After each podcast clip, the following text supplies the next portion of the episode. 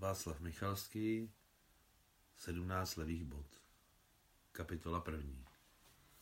Prožil v tomto městě mnoho let tiše a nenápadně a doufal, že umře nepoznán. Už dávno dosáhl penzijního věku, ale usilovat o důchod z nějakého důvodu úporně odmítal. Nikdo nevěděl, kdo je a odkud přišel.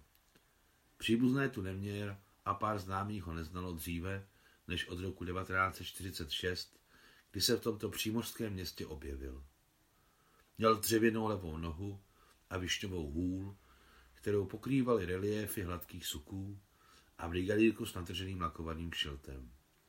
Celá ta léta bydlel v přístavě k Márnici a pracoval jako noční lídař v nemocnici. Jeho již časově neomezený doklad totožnosti byl vydaný na jméno Adam Stěpanovič Dombrovský. Staří i mladí mu říkali jednoduše Adam. Očestvo a příjmení si pamatovali tak akorát v nemocniční účtárně. Areál nemocnice byl rozlehlý. Rostlo tam spousta stromů a keřů. Proto si chlapci ze všech sousedních ulic rádi hráli na nemocničním nádvoří.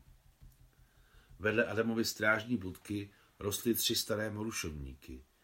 Teď, když dozrávali, se každé ráno dělo to samé.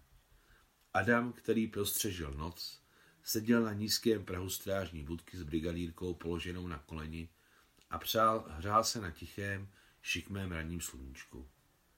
Trpělivě čekal na chlapce. Když se nakonec objevili, s ulehčením si oddychl. Vpředu mezi ostatními chlapci, jako vždycky, běžel Miťka Králík. Rodiče pozdravují, vykřikl hlasitě Miťka, který přibíhal k Adamovi. Zdravím, servu, zdravím, napodobujíce svého vůdce, zakřičeli všichni v houfu.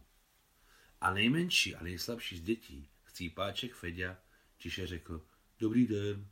Dobrý den, odpověděl Adam. No, dneska můžeme?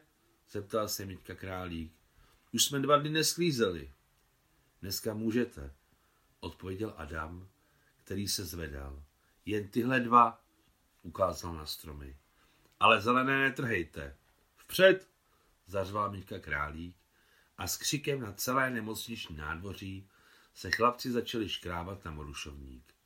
Zelené, zelené, trhejte, křikl stařík a otevřel dveře do své strážní buďky. Konec první kapitoly.